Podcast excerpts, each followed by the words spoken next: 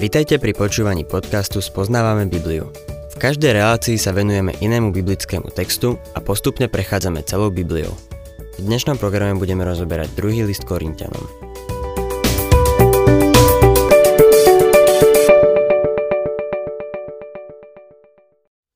Milí poslucháči, v prvej časti druhého listu Korintianom sme sa v tretej kapitole zaoberali Božou útechou v nádhernej službe Krista. Je úžasné, že dnes môžeme hlásať zjaveného Krista. V 4. kapitole sme takisto videli Božiu útechu v službe utrpenia pre Krista. Teraz v 5. kapitole sa budeme venovať Božej úteche v službe mučeníctva pre Krista. V prvom verši čítame Vieme totiž, že keď bude stan nášho pozemského života strhnutý, máme príbytok od Boha, nie rukou zhotovený väčší domov v nebesiach. Dobre si všimnime, čo tu Pavol hovorí. Vieme totiž. Nie dúfame alebo očakávame, či dokonca veríme, že keď bude stan nášho pozemského života strhnutý, máme príbytok od Boha, nie rukou zotovený, väčší domov v nebesiach. Vie to veľmi pozitívne. Vie to, lebo Boží duch mu to sprítomnil. Grécky výraz prestan je skéné a je to to isté slovo, ktoré je použité pre starozmluvný svetostánok Septuaginte, čo je grécky preklad starej zmluvy. Starozmluvný svetostánok, Mojžišov svetostánok, bol skéné stan. Bol taký chatrný. Tento verš bol pre mňa vždy veľkou otázkou. Nikdy som nebol príliš dogmatický, čo sa týka jeho interpretácie. Ale dospel som teraz k presvedčeniu, že to, o čom tu Pavol hovorí, nie je dočasné telo. Dlhé roky som si myslel, že keď pôjdeme do neba, Boh nám dá nejaké dočasné telo. Niečo ako keď dáme auto do servisu a dajú nám náhradné vozidlo, kým nám ho neopravia. Myslel som si, že pán nám dá dočasné telo, pokým nám nedá nové. Nikdy sa mi tá myšlienka nepáčila, ale mal som dojem, že to je to, čo tu Pavol hovorí. Teraz si už nemyslím, že hovorí o dočasnom tele, lebo spomína väčší domov v nebesiach. Hovorí teda o novom tele, ktoré dostaneme. Musíme si uvedomiť, že existuje vonkajší človek a vnútorný človek. Pavol o tom písal v predchádzajúcej kapitole. Vonkajší človek hynie, ale vnútorný človek sa obnovuje zo dňa na deň. Veľa ľudí si to nesprávne vysvetľuje. Dostal som jeden list od poslucháča, ktorý povedal, že Biblia je plná rozporov. Napísal, môžem vám dokázať, že sú v nej rozpory. Na jednej strane hovorí, že ten a ten odišiel k pánovi a na druhej strane hovoríte o tele, ktoré bude vzkriesené a že ten človek bude vzkriesený z mŕtvych tu na zemi. To je rozpor. Tomuto poslucháčovi unikla celá pointa. Telo sa uloží do hrobu, ale tá osoba odišla ku Kristovi, ak ten človek je veriaci. To, čo je viditeľné, je dočasné. Možno ste ma videli, možno nie. Keď niekam idem ako rečník, niektorí ľudia prídu z ďaleka, lebo ma počuli v rádiu a chcú ma vidieť. Jedna rodina v Ohaju cestovala 80 kilometrov iba preto, že chcela vidieť, ako vyzerám. Ale v skutočnosti ma nevideli videli iba príbytok, tento starý stan, v ktorom žijem. Budem k vám veľmi úprimný. Tento starý stan je čoraz slabší. Trepoce sa vo vetre. Takto opísal starobu Šalamún v kazateľovi. 12. kapitola, 3. a 4. verš. Vtedy sa strážcovia domu budú triasť, skrivia sa silní muži, čo melú, prestanú pracovať, lebo ich bude málo – a zatemnia sa, čo vyzerajú z okien. Zavrú sa dvere na ulicu, stlmí sa hlas mlyna a zmení sa na hlas vtáka. Aj piesne budú znieť tlmene. Strážcovia domu sú nohy a moje staré kolená sa začínajú triasť. Silní muži, čo sú ramená, sa krivia. Moja žena mi hovorí, aby som sa vystrel a ja jej hovorím, že sa už neviem. Tí, čo vyzerajú z okien, sú moje oči. Nosím teraz trifokálne okuliare. Stlmí sa hlas mlyna. Už nepočujem tak ako voľa kedy. Takto vyzerá staroba vo vonkajšom človeku. To, čo je viditeľné, je dočasné. Je aj vnútorný človek. Vnútorný človek je duchovný. Pre nás je ťažké to pochopiť. Boh je osoba, ale Boh nie je fyzická materiálna bytosť. Boh je duch. V Jánovi 4.24 čítame Boh je duch a tí, čo sa mu klaňajú, musia sa klaňať v duchu a pravde. Ľudia vravia, že nechcú starnúť. Milí poslucháči, musím povedať, že si to užívam. Veľmi si užívam to, že som na dôchodku a že už nevediem cirkevný zbor, lebo robím teraz to, čo chcem a je nádherné, že to môžem. Môj lekár mi povedal, chcem, aby si robil to, čo chceš. Keď mi žena povie, aby som niečo urobil, poviem jej, pozri sa, môj doktor mi povedal, aby som robil to, čo ja chcem a mne sa nechce urobiť to, čo ty chceš. Niekedy mi to prejde, ale nie vždy. Ale teraz vážne. Je úžasné vedieť, že každým rokom som k nemu bližšie. Jedného dňa ho uvidím. Uvidím tvár pána Ježiša, toho, ktorý ma tak miloval, že dal za mňa svoj život. Radujem sa z takejto perspektívy. Ak mám byť k vám úprimný, už nebojujem tak so svetom, telom a diablom ako voľa kedy. Mám pocit, že to už so mnou vzdali. Tento starý príbytok starne. Amerického prezidenta Adamsa sa raz spýtali, ako sa cítil, keď zostarol. Odpovedal. Cítim sa dobre. Tento starý príbytok, v ktorom žijem, upadá. Škrídle zo strechy odpadávajú a zdá sa, že aj základy sa hýbu. Ale pán Adams sa má dobre, ďakujem.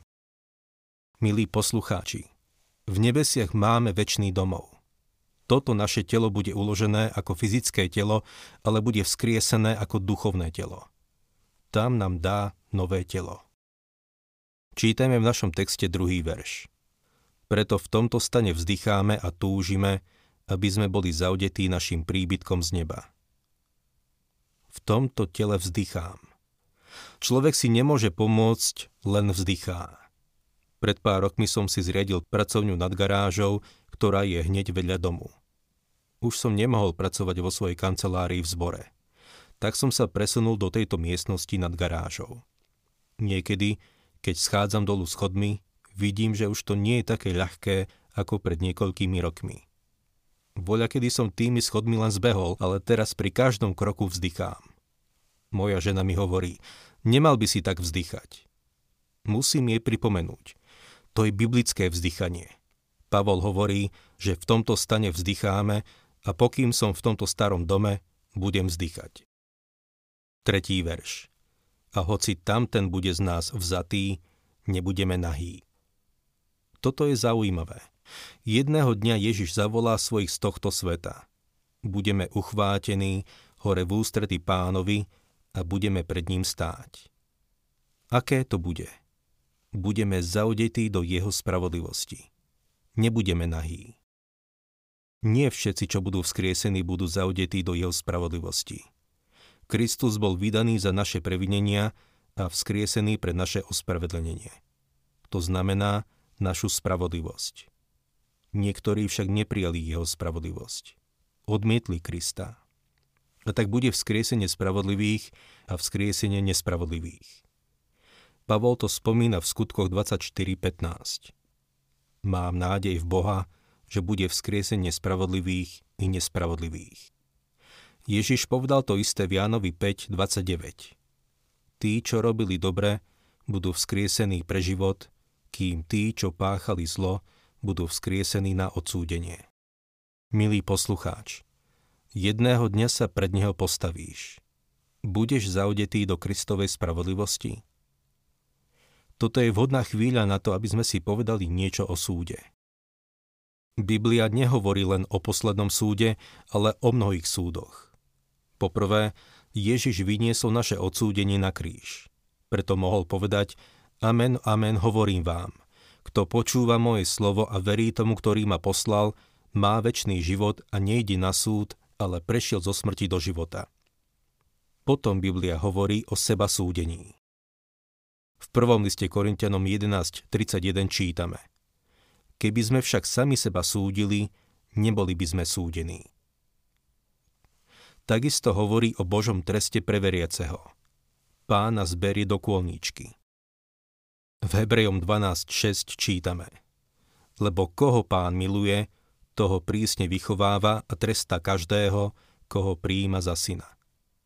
Po štvrté, skutky veriaceho budú posudzované, ako budeme vidieť neskôr v tejto kapitole. Po piaté, izraelský národ bude súdený. Po šieste, padli anieli budú súdení. A nakoniec bude súd pred veľkým bielým trónom, pred ktorý sa postavia všetci zatratení. Oni sa ukážu nahý. Nebudú zaudetí jeho spravodlivosťou.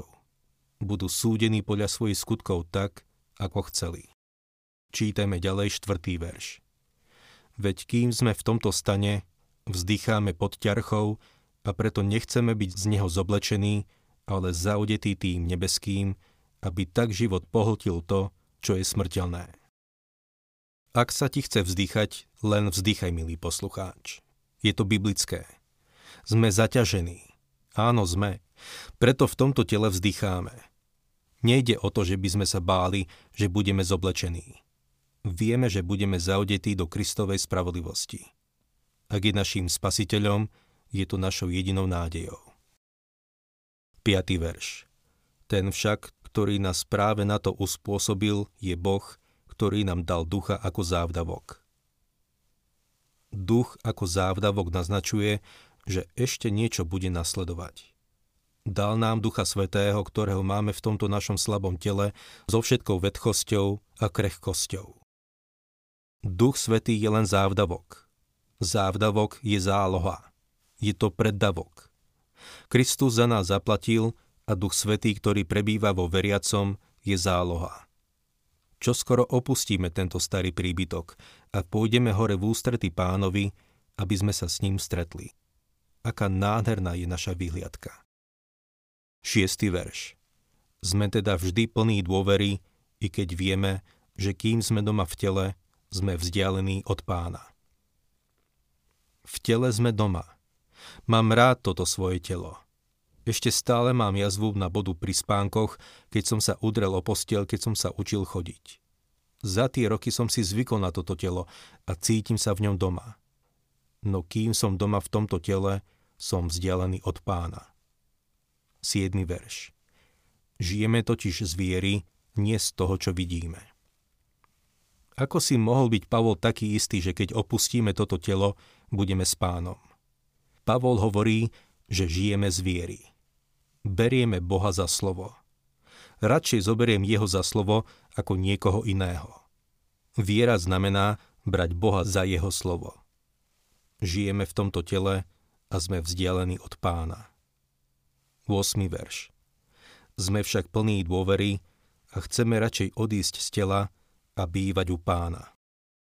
Pavol dáva do kontrastu bývanie v tele s bývaním u pána. Pamätajme na to, že duša nezomiera. Duša nikdy nezomrie. Duša ide k pánovi. Telo ide spať. Telo musí byť premenené. Pamätajme na to, že bude generácia, ktorá nezomrie, ale ich tela budú premenené. Čítame o tom v prvom liste Korintianom v 15. kapitole v 51. a 53. verši. Počúvajte, poviem vám tajomstvo. Nie všetci zomrieme, ale všetci budeme premenení. Lebo toto porušiteľné si musí obliecť neporušiteľnosť a toto smrteľné si musí obliecť nesmrteľnosť. Telo usne a telo bude vzkriesené. Vzkriesenie sa nevzťahuje na dušu alebo ducha. Slovo vzkriesenie je preklad gréckého slova anastasis, čo znamená vstať, postaviť sa. Telo vstane. Keď to vieme, žijeme z viery. 9. verš. Preto či sme doma a či mimo domu, usilujeme sa, aby sme sa mu páčili. Grécke slovo filotým, ktoré sa prekladá ako usilujeme sa, znamená, že máme ambíciu. S tým istým slovom sa stretávame v prvom liste Tesaloničanom 4. kapitole 10. a 11. verši. No napomíname vás, bratia, aby ste v tom stále viac rástli a usilovali sa pokojne žiť, konať si svoje povinnosti a pracovať vlastnými rukami. Buďte ambiciózni v plnení si svojich povinností. Mali by sme sa usilovať mať ambíciu, aby sme sa mu páčili. To nie je ambícia stať sa niekým dôležitým. Sme prijatí v milovanom synovi.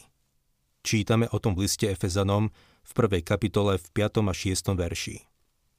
Podľa milostivého rozhodnutia svojej vôle nás predurčil, aby sme skrze Ježiša Krista dostali synovstvo na chválu a slávu jeho milosti, ktorou nás obdaroval vo svojom milovanom synovi.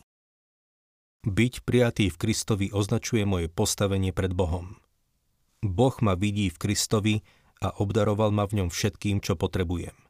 Múdrosťou, spravodlivosťou, posvetením a vykúpením. On je mojou dokonalosťou. Boh ma vidí v Kristovi a v ňom som úplný tejto úplnosti sa už nedá nič pridať. Ak je niekto 100%, je úplný. My veriaci máme Krista a sme prijatí v milovanom synovi. Byť prijatý v Kristovi je postavenie pred Bohom, ktoré majú všetci veriaci. Byť prijatý Kristom je niečo iné. To súvisí s našim stavom a týka sa toho, ako žijeme. Žijeme pre Krista? Máme ambíciu byť ním prijatý? Mať ambíciu byť prijatý Kristom určite neznamená to, že máme liesť a šliepať po druhých, aby sme vyšli na vrchol. Obávam sa, že máme takých ľudí v kresťanskej službe, lebo si chcú urobiť meno. Doktor Campbell Morgan raz rozprával o tom, ako zápasil s týmto problémom. V čase, keď bol povolaný do služby, bol učiteľom. Bola to pre ňo posvetná chvíľa. Vnímal, že pán mu hovorí, jednoznačne si oddelený pre službu slova. Chceš byť veľkým kazateľom, alebo chceš byť mojím služobníkom? Prvé, čo mu napadlo, bolo, chcem byť veľkým kazateľom. To je síce veľká ambícia, ale pán začal na ňo naliehať. Chceš byť veľkým kazateľom, alebo chceš byť mojím služobníkom? Nakoniec na to doktor Morgan prišiel. Uvedomil si, že musí urobiť rozhodnutie. Nakoniec povedal, o požehnaný pane, radšej chcem byť tvojim služobníkom ako čokoľvek iné. Bol ochotný byť nenápadným kazateľom. Niekedy si myslíme, že našou ambíciou by malo byť urobiť pre Boha niečo veľkolepé. Boh však hovorí, že chce, aby sme boli jeho služobníci. To je všetko. Musíme dospieť do bodu, keď povieme Pane, vezmi ma, pretvor ma, zlom ma, a urob so mnou, čo chceš. Boh povedal prostredníctvom Jeremiáša. Ty žiadaš veľké veci. Nežiadaj si ich. To je povedané veľmi jasne. Milý poslucháč, snažíš sa získať pre seba veľké veci. Ach je veľa ambicióznych kazateľov, ambicióznych laikov, ambicióznych kresťanských pracovníkov a ambicióznych kresťanov, ale so sebeckými ambíciami. Naozaj chceš byť Božím služobníkom? Ak áno, potom môžeš dokázať niečo, za čo ťa bude môcť odmeniť. Ak mám byť úprimný, začína ma to trochu trápiť. Chcem si byť istý, že som jeho služobník. Jedného dňa sa bude musieť pred neho postaviť a zodpovedať sa za svoju službu. A ty takisto. To by nás malo motivovať k tomu, aby sme mu slúžili priateľným spôsobom. Čítame v našom texte ešte desiatý verš. Všetci sa totiž musíme ukázať pred Kristovým súdnym stolcom, aby si každý odniesol odplatu podľa toho, čo vykonal, kým bol v tele. Či dobré, alebo zlé. Toto je súdny stolec, doslova béma. V Korinte sa stále nachádza taká béma a keď sme tam boli, odfotil som si jej ruiny. Bolo to miesto, kde zasadali sudcovie mesta, a rozsudzovali záležitosti jeho občanov. Nešlo o otázku života a smrti. Pred Kristovým súdnym stolcom sa ukážu len veriaci. Nebude súdiť veriacich za ich hriechy, pretože za tie už Kristus zomrel na kríži. Na tomto súde rozhodne o tom, či dostaneš odmenu alebo nie.